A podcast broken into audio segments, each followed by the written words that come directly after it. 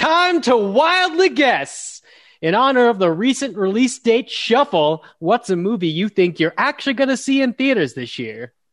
I'm Katie Rich, and in my fantasy world, Cannes is canceled. Nothing against Cannes, I just don't get to go. Uh, but Toronto still happens somehow, and that is where I will see Wes Anderson's The French Dispatch. Canceled. You Not say. Boo. Uh, I'm Matt Patches, and I'm going to go with Dune. We're going to get Dune, baby. It's going to happen. I'm seeing Dune in a movie theater, no matter what. Well, Hey, it's me. not no matter I. Yeah, I mean, I'm right there with you. It's me, David the Seven. Not looking great for the MCU, so I'm going all the way to the December releases. Please let me see Spider Man in December in a theater, please. Wait, Oh my god, what Spider Man? that movie comes out this year. There's a Spider Man. three. Yeah, That's coming out this year. There's no way that's coming out this year. They have so many Marvel movies backed up ahead of it. Don't they have to get Black just- Widow out first? Dave, that's they got they got Black Widow. They got the Eternals. They got They're going to have to pass a few stones before we get, and I'm not Yeah. talking about Infinity Stones. Yeah, I'm Uh, saying I would love to see a Spider Man movie come out on the date that it is scheduled for, which is Uh, December 17th, Well, let's 2020. hope for let's hope for a WandaVision cameo. I would love to see the filibuster abolished, but who knows if that's going to happen. I Um, think that's a movie. I. uh, I'm David Ehrlich, and uh, for me, this is a, an easy choice. I got to go with No Time to Die, or as I've been calling it since it was first delayed, No Time to Die, which feels like Uh, the theme. All the time in the world year. to die, I think is what it is. Sure. Uh, View to a Kill. Uh, you only. I don't fucking care. But that, Da-da. that is going to be the movie that I, I am convinced that's the movie that's going to bring people back to theaters. Gonna People want to see James Bond on the big screen. It better be I think good. by then no Ana de pressure, Armas Cary will Joji have Fukunaga. risen as a star and stopped being a star before that movie comes out. wow. Gentlemen, you can't fight in here. This is the war room. Fine, I can hear you now, Dimitri. Clear and plain and coming through fine. I'm coming through fine too, eh? Good. Then, well then, as you say, we're both coming through fine. Good. Well, it's good that you're fine then, and I'm fine. I agree with you. It's great to be fine.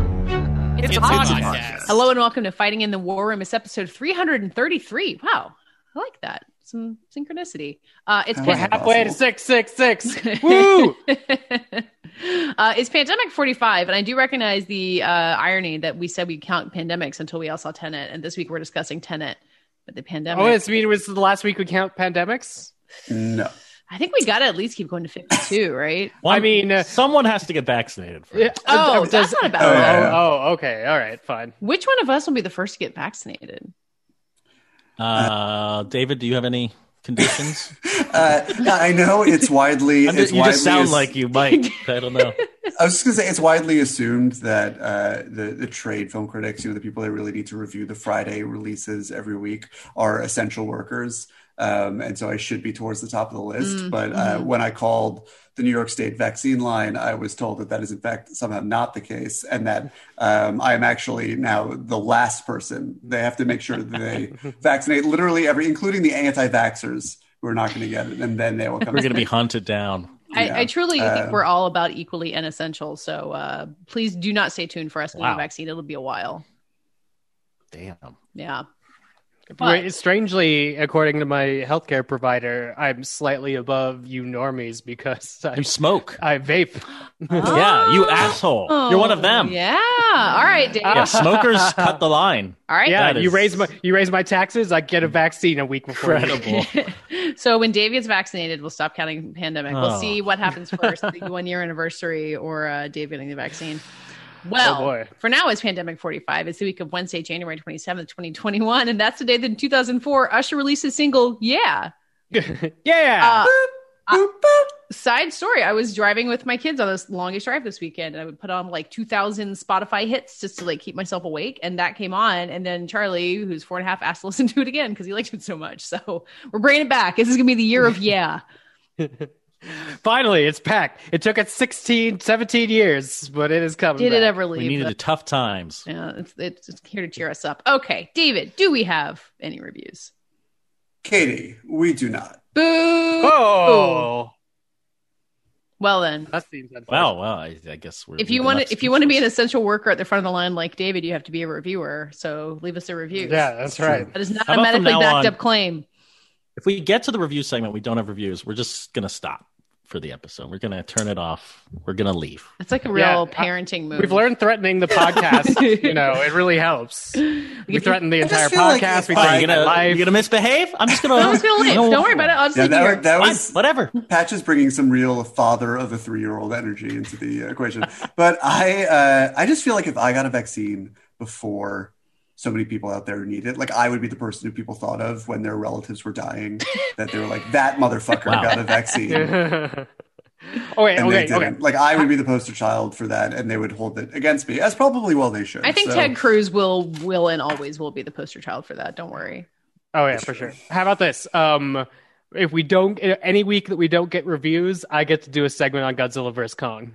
Yeah. Every week. For the Stay tuned love for of that. all that is holy in this world, please, I You will guys- start. I will You start. guys have brought this upon yourself yeah. this week, and every week for going forward that you do It's not like leave one of those review. minute by minute podcasts, except it's second by second. Of the Godzilla versus Kong trailer. Yeah, so we're just gonna keep analyzing it. Was that Mecha Godzilla mm. that we saw? Stay tuned. Where, where can we figure out the tunnels and the entrances to Hollow Earth? You could find out if you don't leave us reviews at Fighting in the War Room on iTunes.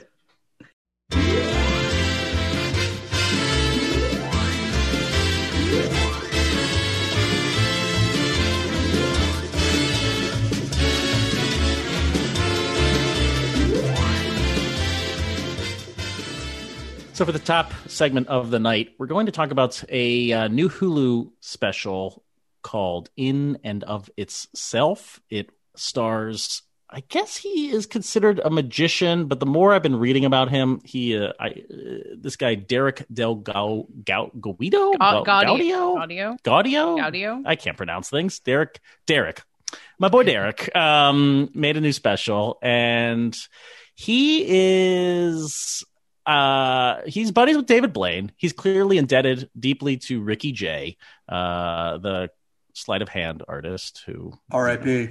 yeah, well, Mhm. that was a while ago. I guess he I could but that still, still rest in he's peace. still resting You know what? peace. Still resting in peace. Um, but uh, Derek is also uh, Ricky Jay is also, if any celebrity is not actually dead, it's Ricky Jay. prevails. Yeah, he just went undercover. Um, man, I could also spend all day watching Ricky Jay videos on YouTube, which probably is the reason I loved in and of itself uh, this Derek special. But Derek is also a, uh, a contemporary Derek of special. Marina Abramovic. Uh, Marina Abramovic, who what was her big uh, moment? The artist is is present. present. that made Yeah. her a big name. Come on, she's Yeah, back the in the artist news now that uh, Bernie has been memed into her show. Is Oh, is really? that what back I in the news see that. means? That's the fact. If you have been, if you have brushed against the Bernie meme, Depends on what baby. what newspapers you were Um, the high quality rags I'm reading.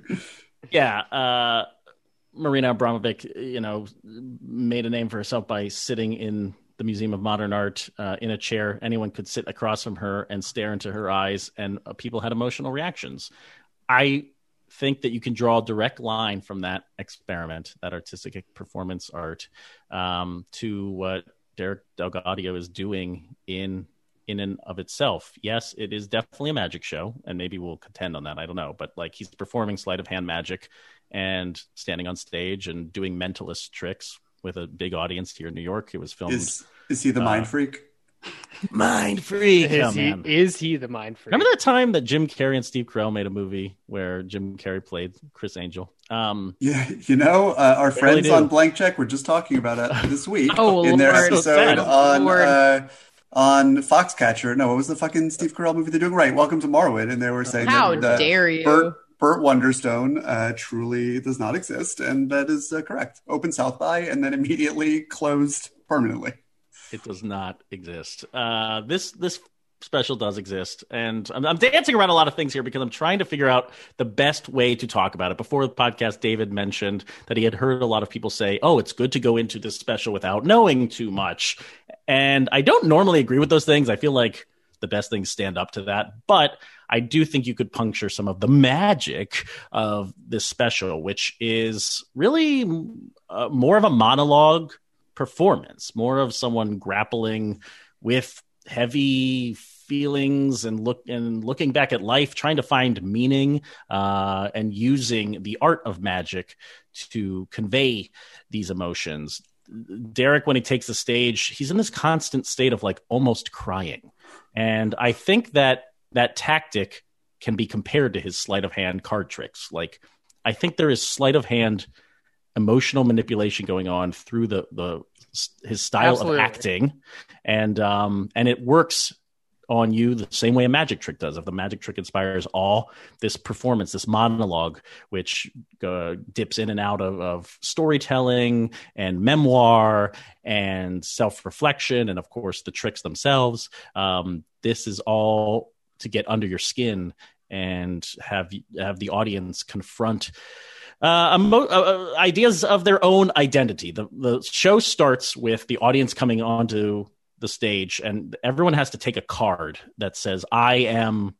something it looks like they ha- must have like 300 cards every night where it could be i'm a scientist or i'm a leader or i'm nobody or i'm so- you know there's so many options you get to choose what you want and they collect your cards and they form a stack uh, put on a table at the beginning of the show and uh, they're they're Chekhov's name tags essentially because they'll they come back and factor in a big way at the end of the performance, and we won't go into that. But the entire show is about considering like where have you come from, what are you doing now, and what is the future, and can you write it yourself? And Dave, you have seen this whole thing. Katie and David have started watching it. I'm surprised you could put it down. It's only 90 minutes. Well, but I have a also understand job. that time. Yes, I Yes. understand. You have things to do, of course. But I do want to say that the it does open with a title card that I really wanted to respect, which is saying, you know, please put away your phone and, and turn on the lights and focus on this for, for 90 minutes at a time. It's an ask that uh, now feels special that people need to make special dispensation for um, that used to sort of be implicit in the viewing experience. And while some people might find that presumptuous, I found it endearing, and I, I can thought it was only wish I only wish that I could have. It's uh, part of the because like it's part of the whole trick of the of the movie. The movie is a fantastic magic show slash trick in that it contextualizes these everyday things within defining yourself. But because it's a magic trick, it's going to run through the Christopher Nolan prestige number of steps of a magic trick. So this show starts out and he will tell you what he's going to do in the show. Not exactly, but he's going to tell you basically what he's going to do in the show, and then he executes it. The opening story is about a guy playing Russian roulette, and then on stage behind him are literally six chambers that he is going to interact with all six chambers and face like certain amounts of reality and like magic tricks, and that's the show. And he builds it up and executes it. And each one of those tricks are shown to you in a very specific order to build to the climax, not just of the magic, but I think of the overall storytelling. Because he doesn't save the most complex uh, trick for last. He saves the most impactful trick for last, like you would if you were telling a grander narrative. So the reason I really like this is it involves some very high level magic that you would otherwise see in like I don't know, Penn and Teller shows that are maybe like a little bit acerbic, but this one isn't. It's very earnest and it's very from the heart. Um, or you would get it as like, you know, uh, real mentalists, which is basically hucksterism, which is like telling people you could talk to their dead relatives and whatnot, which I don't, I think that's like a bad way of using these magic tricks slash Although, mentalist. I will say, you know, remember um what was his name? Was it John Roberts who could communicate with the dead? Does anyone know what I'm talking about? Where like that he would have a an audience full of people and be like, I'm talking to your aunt and she wants you to know and You then suck. he could ask them enough questions. Yeah. Yeah. you, No, he, cold, he didn't cold like reading. you when she was alive. Um cold reading sucks if you use it for that purpose. Yes. And I think uh, this show sidesteps it because it's not actually doing a cold read. Uh, but the feelings are the same. Like Yes, that's what I think he. Th- there's a feeling in the show that he's like communicating with the dead, with he's pulling out of ideas that are, are right in front of you that you could never touch because they're ethereal or something, and he can grab them out of nowhere. There, but there even is a trick, and I don't want to. well, I don't think he. I don't think he could grab them out of nowhere. There's a very specific part where it's like the reason I said that uh, I used uh, David talking about the title card to say this is all a trick is you're supposed to feel like you're in this theater, like it's a theatrical show. Yes.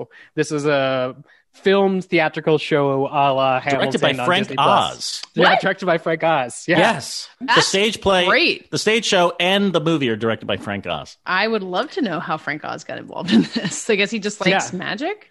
Uh, the answer actually, Derek did a Twitter thread the other night where he said he just thought Frank Oz was the guy, that there was like a touch of comedy and a touch of heart and like maybe the Muppet stuff factored in a bit, but like he he went to Frank Oz to go do this, and Frank Oz had never directed theater before. But I feel like Pat just said the Muppet stuff like there's going to be Muppets. They're not Muppets.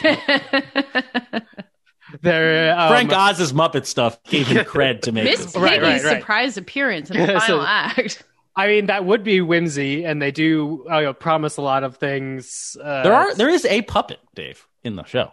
Yes, yeah. Look, I don't want to tell you what is or isn't in the show because that's counterintuitive to what I think the thesis of this statement is. It's very interesting. Um, it's so well done of a magic trick that I think it maybe does cross over into what Patches is talking about, like a greater film about um, uh, d- definition and creativity.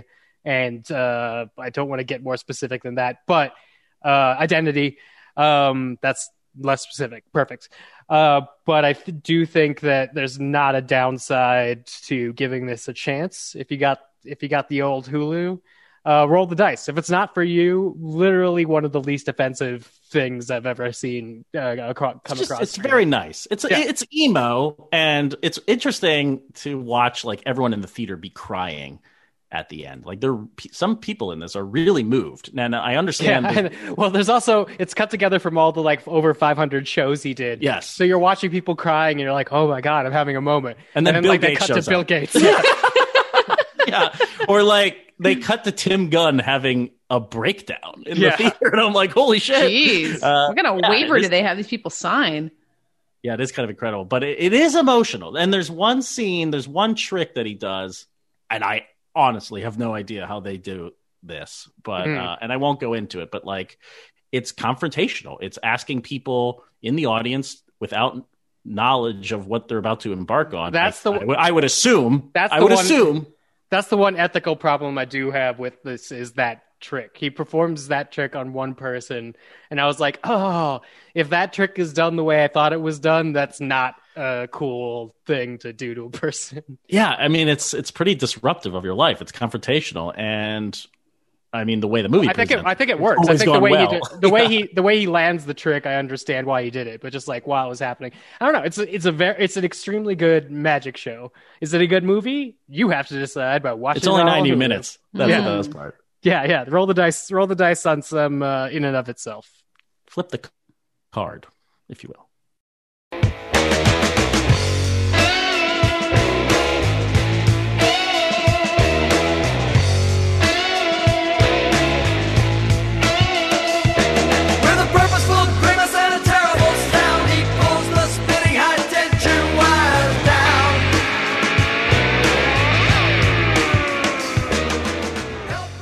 Today on Monday, uh, I realized that the big trailer of the weekend had been Godzilla versus Kong, and that I hadn't watched it. So I decided to finally watch this trailer. And my main takeaway was that it features the likes of Rebecca Hall and Kyle Chandler spouting off lines of dialogue that you cannot believe a human being. And Alexander Also- Skarsgård, although maybe you believe Also, him. He was on True Mecca Blood. Rebecca.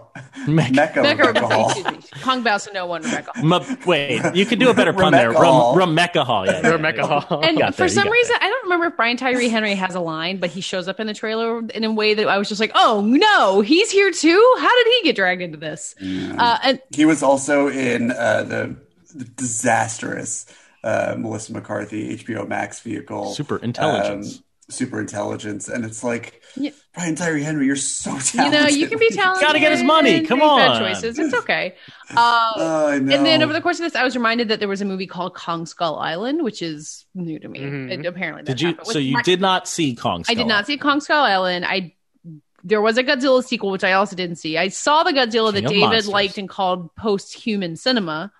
Yes, Uh, I think all the Godzilla movies are post-human cinema. I mean, increasingly, I think that the 2014 Godzilla is an inflection point in modern blockbuster. Yes, after that- beyond- Reality Yeah, itself that- became post-human. we have no. well, cinema certainly did, uh, in that it seems what you had with uh, Skull Island, which is a real piece of shit, and certainly the dreadful King of Monsters last year was, or two years ago, I guess at this point, was them just shit canning all of the the majesty and grandeur that made and really anything that was interesting about uh, Gareth Edwards Godzilla and just swapping it in with giant CG blobs fighting each other.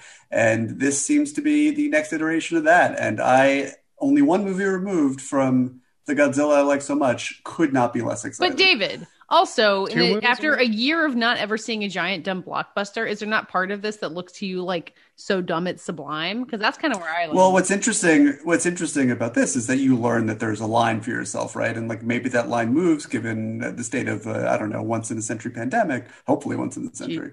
But the uh, this movie is clearly for me, as as my brain told me immediately when I saw uh, that the trailer existed, let alone before I had even watched it, on the wrong side of that line. Like there, the it has not been long enough that we've been out without big blockbusters that uh, I would watch just just because it was there. Like I, you would You're- really have to, and maybe someone will. You're in the pay me to minority here this. because this trailer is the biggest trailer that Warner Brothers has ever put online what? As of today. It's In the first 24 gigs. hours, it is. Um, that is a good joke. Yeah, Uh, I don't know. I still haven't the seen Batman. all of. I still haven't seen all of fucking uh, the last Godzilla movie because I get so Kill bored monsters. every time I try to watch it on HBO. It's not good. So like, to the I'm I, yeah, part. yeah, totally no, no. I have a great, this. a great way to watch Godzilla King of the Monsters. Humans talking, Watch the monster part. skip it. Then, then you get, you just keep going for the rest. So, Dave, I mean, we're going to talk about this movie uh, when it comes to, I don't know, is it coming to HBO Every time people don't leave reviews on this show, we're Yeah, going to talk we're, about this to talk about this movie. All right, so then to start with, uh, Godzilla appears to get an axe from the center of the earth, correct? King Kong gets an axe from the center of the Oh. earth. Yes, Godzilla. I don't believe. Well, no, he does have like some sort of thumb sort of thing deal in this design. So yes, he could use an axe. Yeah, yeah. So the MonsterVerse, if you've uh, missed it, the update is uh, we live on a hollow Earth, uh, meaning that inside the Earth there are tunnels. There was a whole hollow Earth civilization that worship worshipped these monsters as gods.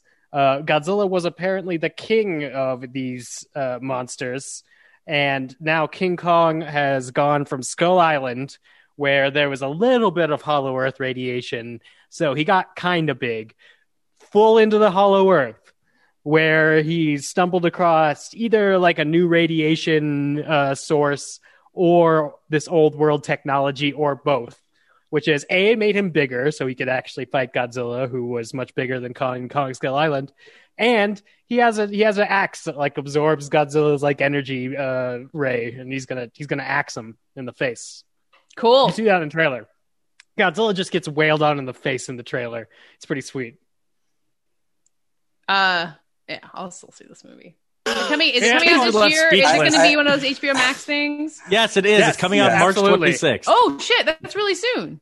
Yeah, yeah, March man. 36th. March 30th. March, It's, uh, March 36th. March 36th Everything is because- I gotta different tell in 2021. I'm sorry. No, it's been March 2020 this whole time. That's the, that's the challenge. I am Oh. still hung up on Rebecca Hall. Yeah. Uh, and I really hope that that comes true. I mean, I have to s- like, and, and you know, I, I've said this uh, on Twitter, but maybe I'll say it here just to give me more places to eat crow if this doesn't turn out to be the case. Mecha Crow, but I, is- also is that other Crow movie ever coming out? That's neither here nor there. But no. Um, the uh, uh, I just I feel like part of the thing that's sapping my excitement about this is that it, it seems like they have to Martha the the ending, and that neither King Kong or Godzilla can win. Even though the poster and I fully have my class action lawsuit ready to go, says that one of them will fall. I mean, maybe that one of them will like trip. I mean, over, yeah, if they'll definitely they fall literally down mean, several and then times. They'll stand up, right? But uh, capitalism is truly the king of all monsters, and there is no way that this movie can definitively settle who is the victor. well, the, the, two. the fan And, theory right uh, now is that the Godzilla in the trailer might be Mecha Godzilla. Oh yeah, Skinned no, no. by- Mecha Mecha Sure. Godzilla is in the trailer in like the first uh 30 20 seconds if you frame by frame it. Yeah, so Godzilla, real Godzilla and King Kong may never fight. They might just team up. Oh, I don't think that's gonna happen. I think it's two v uh one v one, one v one, two v one. Fight get scenes. There you go. Yeah. My axe. That and my axe. Well, it's Kong. like, uh, Coach Taylor has to be like Godzilla's hurting people. We don't know why, which I think is his line. And uh, that Rebecca Hall has to be like, "Who's gonna take take him on now?" And Alexander Skarsgård's gonna be like, "I got the giant monkey who likes the little Asian girl." And then they're all gonna come up with stupid things. And then one of them is going to be like, "Oh, actually, we made a Mecha Godzilla out of King Ghidorah's dried head." And then that's where it's it's gonna come from. But like, but the fun thing, like the Movies! first, like the first Godzilla, was seeing actors like Bryan Cranston just being like, you know what, the movie isn't about you. You're here to say two stupid lines convincingly, and then move out of the way. And so I'm looking forward to everybody's stupid lines. I I gotta say, maybe I'm drinking the Kool Aid over a Polygon, but like, isn't this what video games are for? I don't. I'm taking less and less pleasure in just watching Godzilla and, and King Kong and things like that, fighting and blowing things up and giant CG clouds. I. I, This I is- want to be. I want to be mashing A and and and having wielding Kong's axe as I smash Godzilla in the face. Like That would be great, but the thing is, it's like it's not our genre. It's like this is the Americanized version of a whole bunch of weird ass shit, and like what I, I saw a discussion on Twitter the day the trailer is actually released, how these are both like monsterized versions of what the Western, the violence the Western world commits on Asia Whoa. slash the jungle, and how these are now like Americanized toys that we're just slamming together and isn't capitalism gross? I think all of those things are valid. That's the great thing about giant suit monster movie fight movies that have now become giant CG monster movie fight movies. They're just a genre. And if you like that genre, it's pretty easy to hit that little target. Uh, just have some giant things punch each other. Uh, Kitty likes that genre. Yeah. Do you need to make a good human story? Apparently, what we're learning with legendary series is they don't think so because these are profitable enough. Anyway, leave a review. Fighting in the War Room on iTunes. Please, Otherwise, please. I'm going to go further into what the Apex Corporation is, uh, where the different fights take place, uh, you know, things like that. I just wish any of that was actually interesting in the context of the movies. It Callbacks from this film that are directly to the previous Godzilla versus King Kong. Keep it going.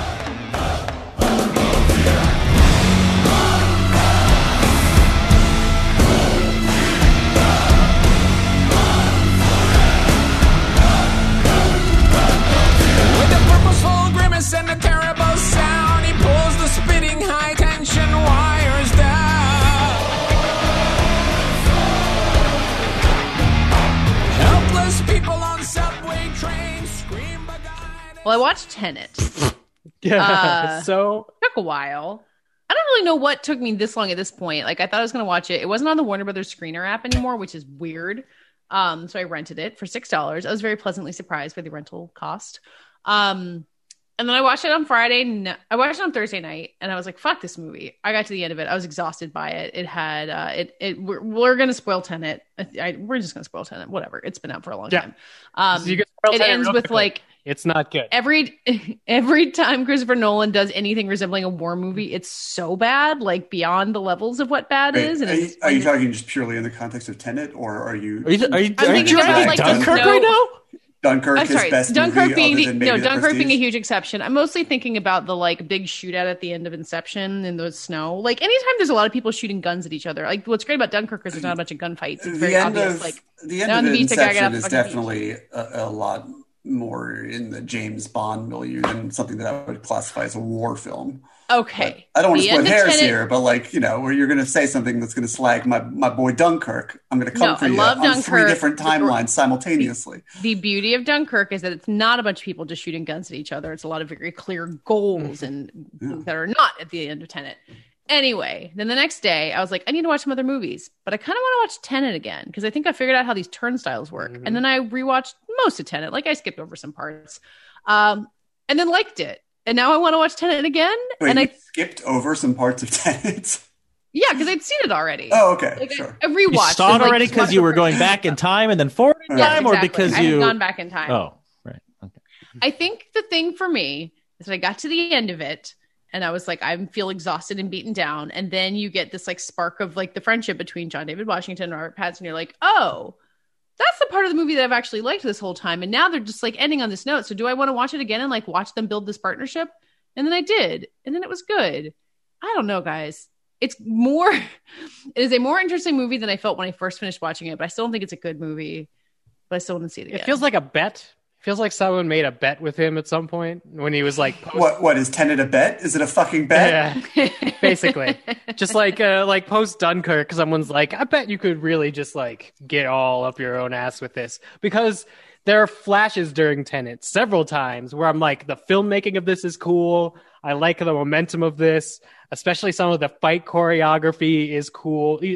I think the Mhm. stuff that doesn't move backwards in terms of fight choreography is just brutal.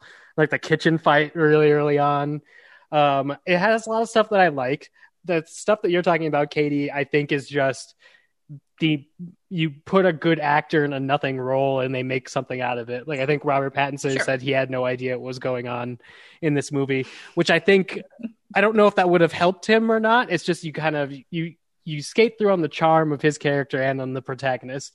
But Yeah. every single choice that he makes, Christopher Nolan makes in this movie seems uh counterintuitive to somebody enjoying the movie. Like, Mhm. uh, if you're going to make a puzzle box film that you could watch multiple times, and it's really only supposed to be rewarding, like the other one, maybe s- make it faster. Like, I don't like this movie doesn't really start until like 90 minutes in because we have to see the things we're eventually going to see go in like reverse.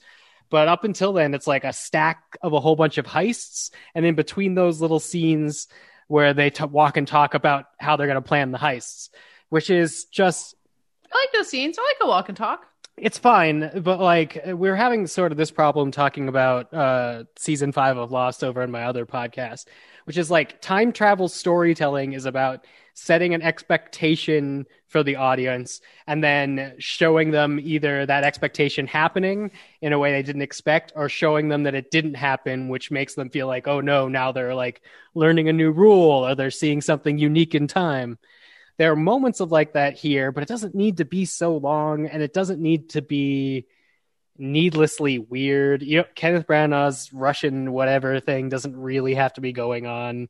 I'm not into any of the characters as people until the end. You mean you're not fascinated with the nuances of the protagonist? no, not Or really. Elizabeth Debicki as the Tall woman. woman. Yeah, tall woman. She's very tall. She is very So to tall. her tall. credit. She gets Real to be tall. tall. I have to say they They usually try her to Yeah, she opens the front car door with her foot from the back seat. It's incredible. Yeah, that scene where she Show me- grapples with Godzilla and King Kong, uh, I was about to say, God damn it!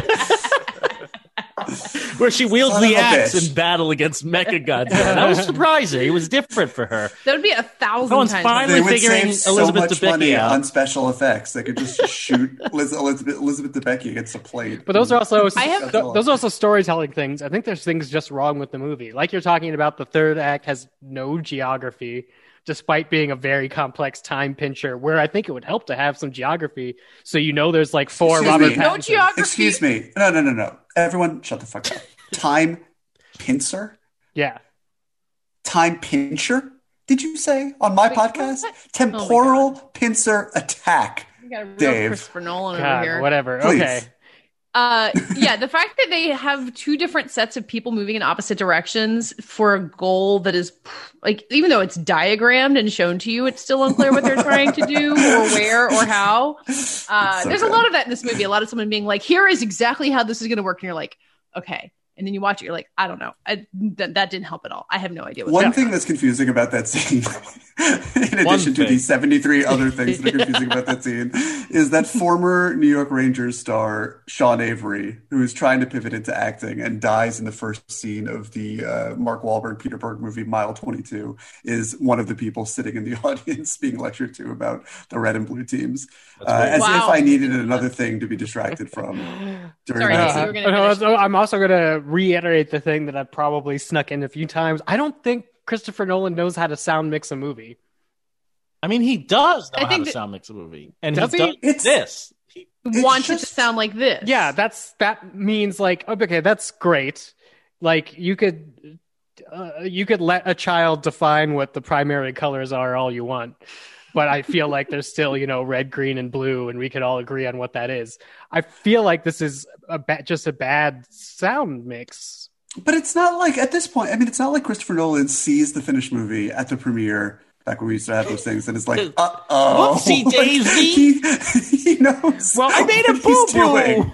I feel like- the choices, whether or not people uh, find them enjoyable, are deliberate at Yes, this they're point. definitely and deliberate. Everyone But needs to I- fucking why? respond. Here's my. Why I have is a he doing Ask I have a him. I don't know. You I have a theory. the theory is he's trying to be an asshole and making you see it in a theater because No, I don't. Right. think But it doesn't help in a theater either. I, yes, exactly. I don't think that's true. Here's my theory.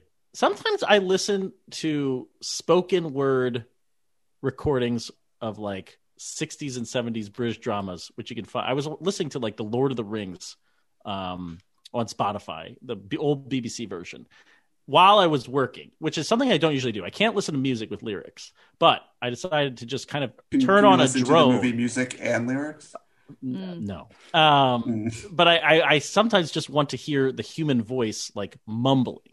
And Mm. I think that the the words don't matter to Christopher Nolan. I think that's key, right? Like he just wants you to hear sounds of human voices so you knew they're human characters and you feel that connectivity, but the words don't matter. If it did, then you'd understand how temporal pincers work. You would understand think anything about this. That's only Yeah, true no, to a the certain words degree. matter so much. He's not Brian Eno, right? He's not just like throwing He together is, word salad of. because it. No, I, I think the kind of is doing a lot of heavy lifting there. I think there are very important things that are communicated. Maybe less so in this movie. Certainly in Dunkirk, you know, almost not at all. But um, I think the scripts in some of his other movies are very involved. And I, my problem, I saw Tenet in a theater, and I uh, have not watched it at home, but. I I've never really I mean Bane sure and I think that that did more harm than good certainly in the public imagination but um the fire rises Hey, we all heard that. He we was, knew what he said. he was but incomprehensible. yeah but like I I don't know the, my problem with understanding what was going on in Tenet had nothing to do with not understanding the actual words that were coming out of But don't people's you think- yeah, I mean, I watched it with subtitles on. I was watched still- everything with subtitles. I don't know. I just didn't have that problem in the theater. I still had no the idea what second the, the fuck was going on score the, the, time, second the score comes in in the opera house assault, I'm like, this is wrong.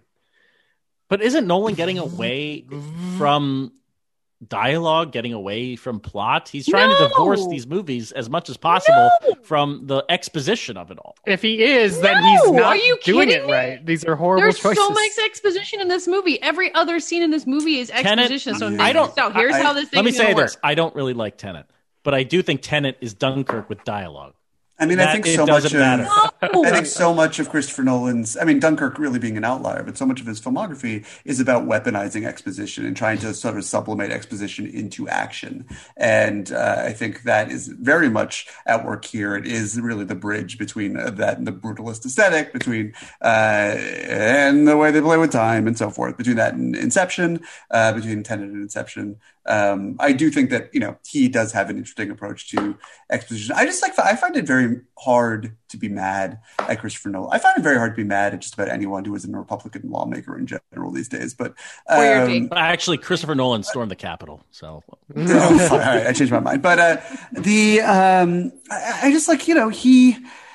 Yeah, do I have some complicated opinions about his whole Tenet is going to open movie theaters in the middle of the pandemic as if that were the right move rather than closing them earlier so that the movie theaters would not be spewing money that they weren't going to earn back? Yes, but as a artist, um, you know, given the leeway that he's bought for himself in uh, a scale in an industry that doesn't really allow artists to, well, to function or be as artists and have that degree of freedom, like, listen, he's going to make a Christopher Nolan movie. Let's this is the the most scope. Christopher We're Nolan talking. movie. This is the like all of that narrative that always swirls around I- his my releases question is is like, like where beyond. does he go? Where does he go from here? It's like this really does He goes feel like- backwards in time.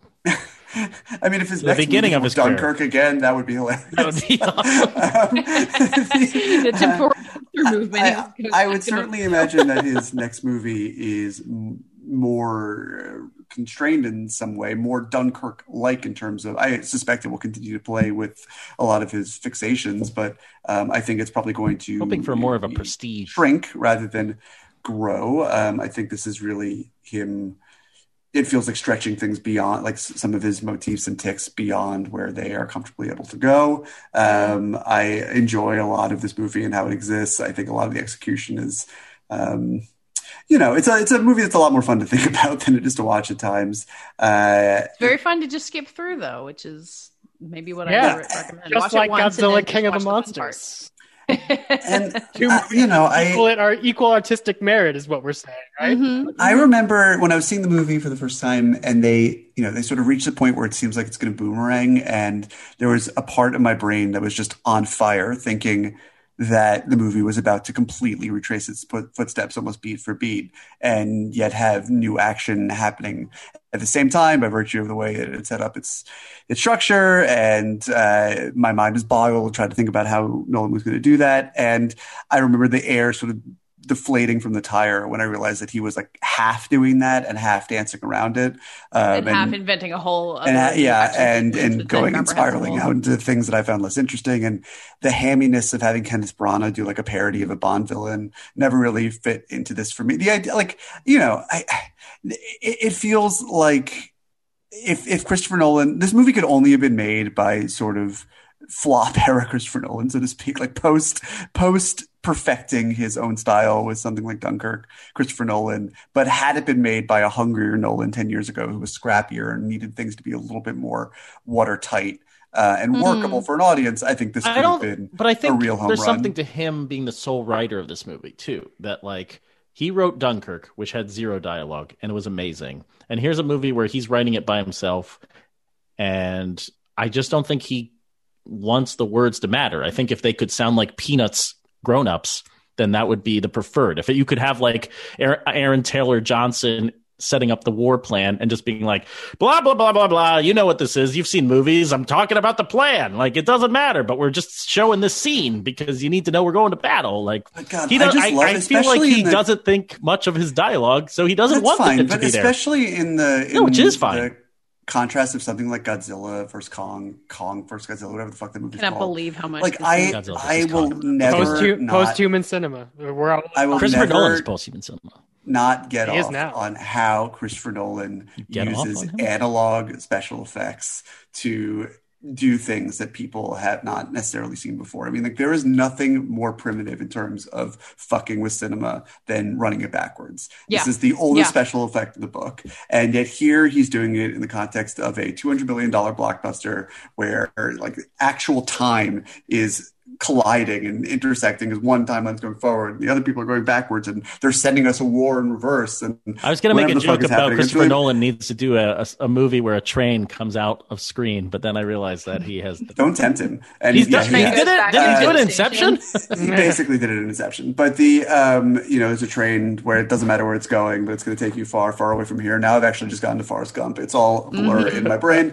But the um, yeah, I, I mean, I just I am never not going to be amused by him taking his galaxy brain approach to the simplest tools of cinema uh, and making it palatable, or if not palatable, at least sort of viscerally exciting to Katey, the, the masses in 2020. what are the scenes that you are going back to? What do you what do you I mean, like the- about 10 the- ultimately the Oslo stuff. I think both of those versions of that sequence are great, and I am a eternal sucker for. Is the- Oslo where they drive the already. plane into a building? Oslo's where they drive the plane to the building, and then you see it one time, and they're fighting with somebody who's running backwards, and you don't know what's going on. Um, and me, who can never predict a twist ever, uh, didn't realize that they were going to go back to it, and then that was going to be John David Washington again until like right before it started to happen. Um, and it's so satisfying. And like what David was saying about it being simple, is that you show two guys running, you give some context, but not all of it. You saw show, show the guy going backwards. I mean, obviously the choreography of that fight sequence is very complicated, and I can't. I'm sure there are plenty of CGI, but like it's relatively simple.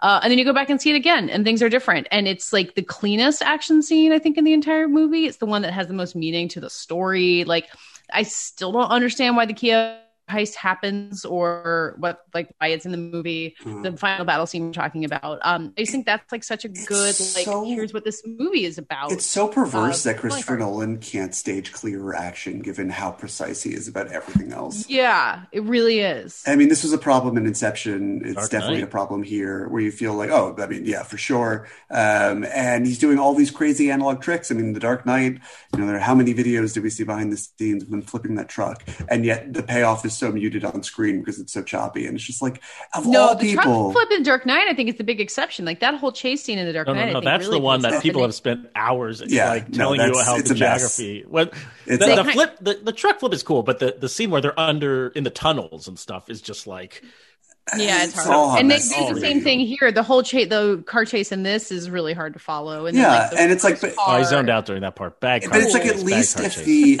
at least if what was visually happening were clearer, my brain would be freer, have more resources to try and think through the logistics of what's happening in the story. But because Hmm. you are lit- your eyes are so busy just trying to follow what's happening, it becomes kind of a hot mess. Um, Yeah, And if he that's doesn't want something the that I would love for dialogue him to to matter, he needs the action to be clear. go Like, you can't Christopher have both. Nolan, go watch some old Jackie Chan movies challenge.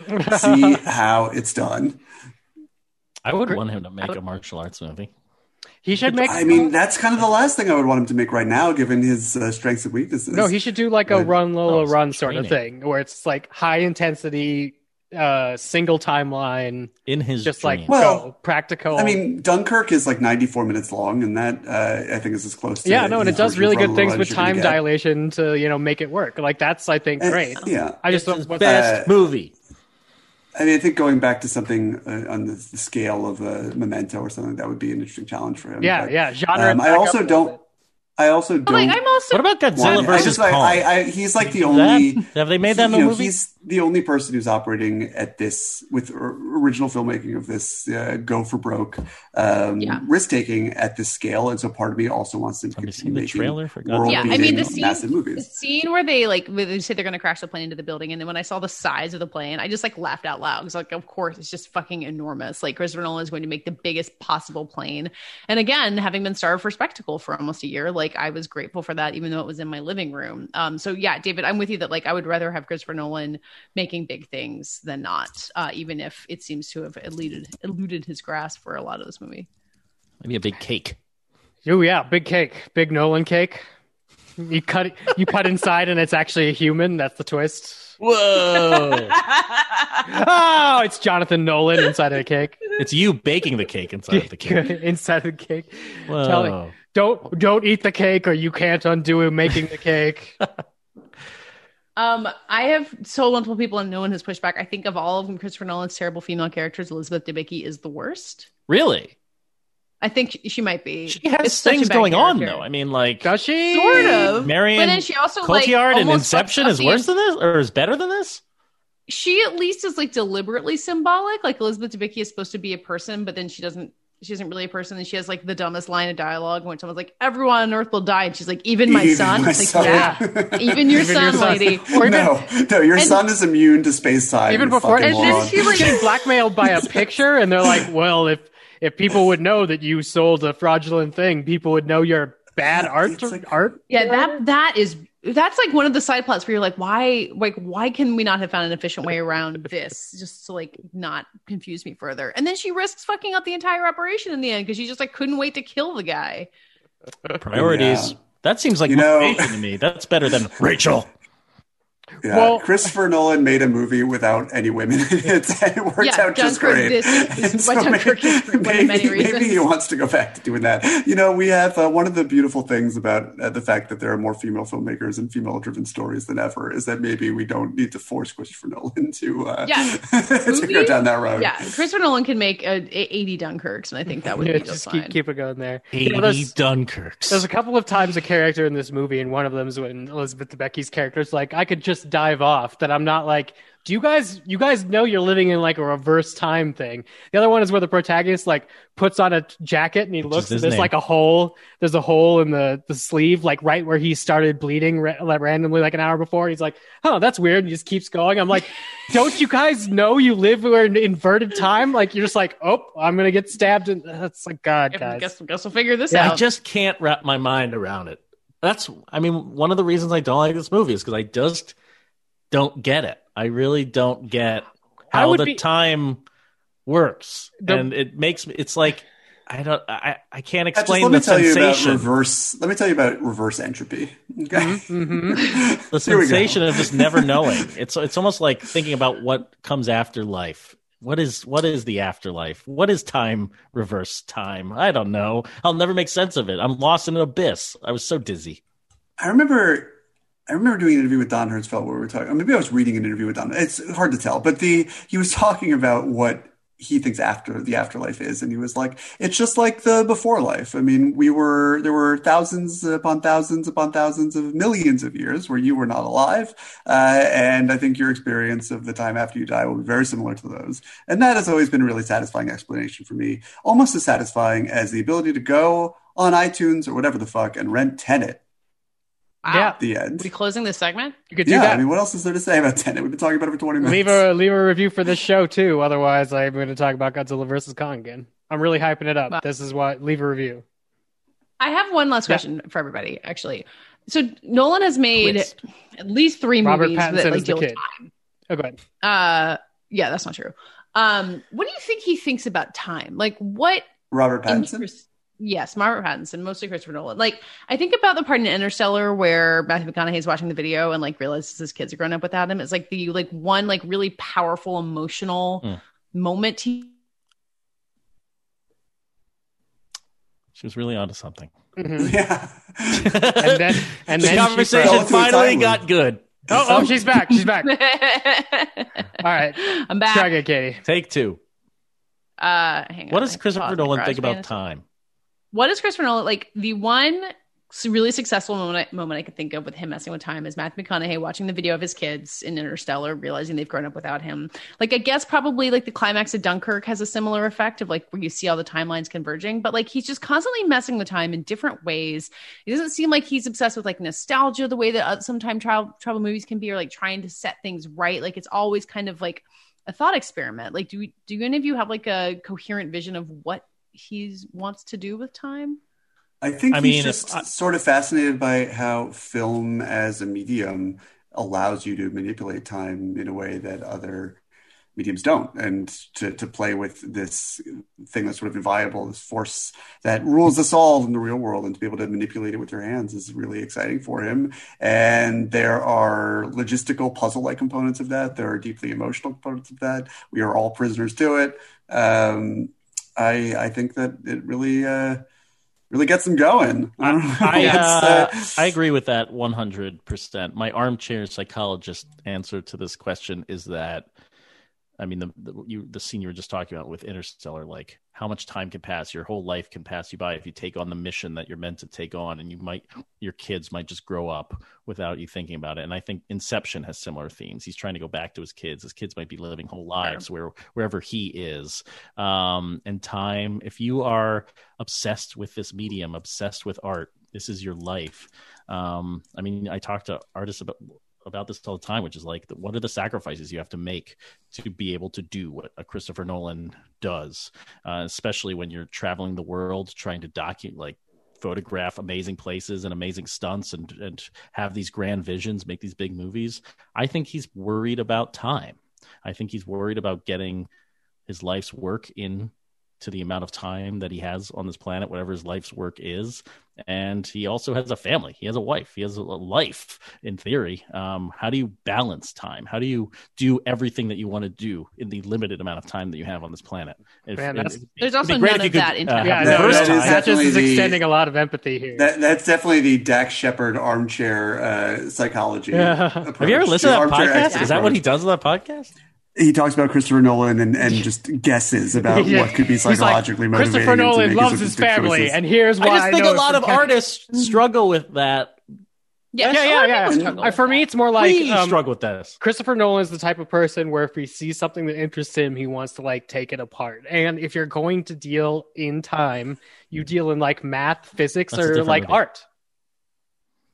Thanks, Patches. You deal with like math, math, math, physics, or art. And so he's literally like conceptualizing time throughout his entire work in uh I think a way that he sees time and then a way that is an accurate way to see time but it's being divorced from individual experiences. For me, his movies are most interesting when they bounce back and forth between what like the the clinical time perspective of this thing is versus what the actual experience in that time is for the person.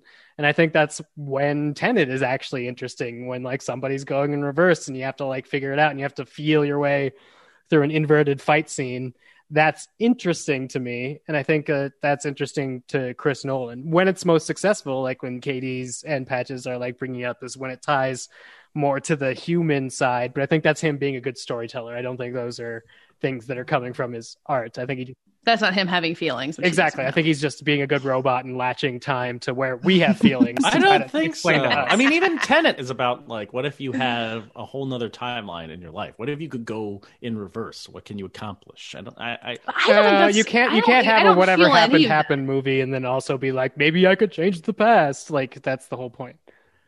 It's wish fulfillment. When do you oh, also okay, one last question? Yeah. When does Robert Pattinson die? When does he go back? He gets shot He in the dies- head in the, the Yeah. no, I know, but like, so it's after he goes off on the helicopter and tells John David Washington, "We're going to go hang out a lot." yes. But when? Like, do we have any sense of how long after that that that happens? He inverts after that. like immediately after that? I think he But we don't know, I think right? he has to. Yeah, yeah, we know. but like, he's being pretty casual. It doesn't seem like he knows he's going to go have to No, die. he has to No, die. But then he he's does. also the little kid, so he completes his own loop. That I don't buy that at all. Uh, I don't remember him being a gonna- little kid of any kind in the movie. He's but- Elizabeth no, that's the theory son. that he's the son. Oh, please. No, he That is doesn't not. make any No, That the, is- the protagonist inverts him and trains him back before the opera house, and then he's Robert Pattinson. uh, barf. Um, He has okay. to invert for like 15 Yeah, years. no, Yes, this is- yes. No, all the thi- I- all the things are named No, after that no, fucking no, no, Sator no. tenet tile that you know they found in fucking Pompeii Yeah, because yeah. that's how far back this is supposed to go. That's why the Sator and the Roston and all the fucking backwards words. This movie is exactly that dumb. Do you think that the people in the future sent Ted Cruz back to us? Hmm. Because they're fucking Uh, sick of right. him. Let's rewind the whole show and start over. Maybe there's a review this time. Mm. What's happened happened, Dave. So next week we'll be talking about Godzilla versus Kong.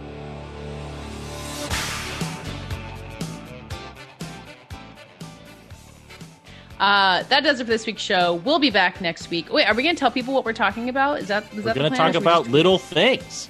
We're going to talk about little. Things we're trying thi- to plan more things. in 2021. Yeah. We'll see how that lasts. Uh, the little, Little things, things will be. It'll, it'll be on HBO Max this HBO weekend, unlike Max. Tenet, Okay. And in theaters. And in theaters. Don't go to the theaters. We love movie theaters. Don't go to the theater. Um. In the meantime, tell the people who you are. I'm Matt Patches, senior editor at Polygon.com. I'm on Twitter at Mr. Patches. We have a website, fightinginthewarroom.com, where you can get all the latest news, which uh, I believe is just our new episodes. Uh, I'm David Ehrlich. I'm the senior film critic for IndieWire. I will be spending just about every waking second between now and the next time you hear Oh, we're all us, going to uh, with a new episode of the show at virtual Sundance. Going Uh, to Sundance. Well, all of our listeners So- could theoretically watch Sundance movies, right? they could. I think a lot of the movies are probably sold out by now. I think a but, lot are um, sold out, but yeah, you should definitely see what Um, you Well, for. a lot I'm of sure the movies come out the week after Sundance, so It's traditionally true. Although this year, I'd say more more so than in many recent years, a all the movies do not have distribution yet. So uh, because they're they're smaller, less proven titles, it's the nature of a virtual film festival. Anyway, uh, you, you can find our Sundance coverage on IndieWire. You can find all of us together on iTunes at Fighting in the War Room. Uh, please, for the love of Godzilla, leave us a review because uh, I truly cannot bear having another segment about Godzilla vs. Kong. Is that what it's called? hmm Godzilla vs Kong.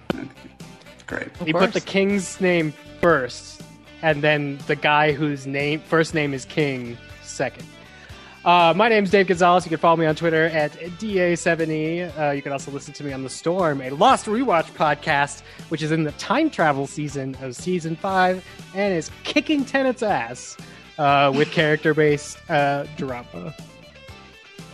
Uh, I'm Katey Rich. You can find me at vanityfair.com and on the Little Gold Men podcast, where this week I talked to John David Washington, star of Tenet, although we mostly talked about Malcolm and Marie, which Oh, is the one boy. we'll have on Netflix soon. we'll have to talk about Uh, that. the white guy from IndieWire liked it, sort of. We'll get there. We'll talk about Malcolm and Marie. Um, The white, the white guy from IndieWire had a real headache, a hair pulling uh, problem trying to write that movie, trying to write about that movie. But We'll get there. Uh, you can also find me on Twitter at Katey Rich, K A T E Y R I C H. And we're also on Twitter at FITWR, where you can tell us what you think happens at the end of Tenet, or you can answer this week's lightning round question, which was In honor of the recent release date shuffle, what's a movie you think you're actually going to see in theaters this year? Thanks for listening, and we'll be back talking to you next week.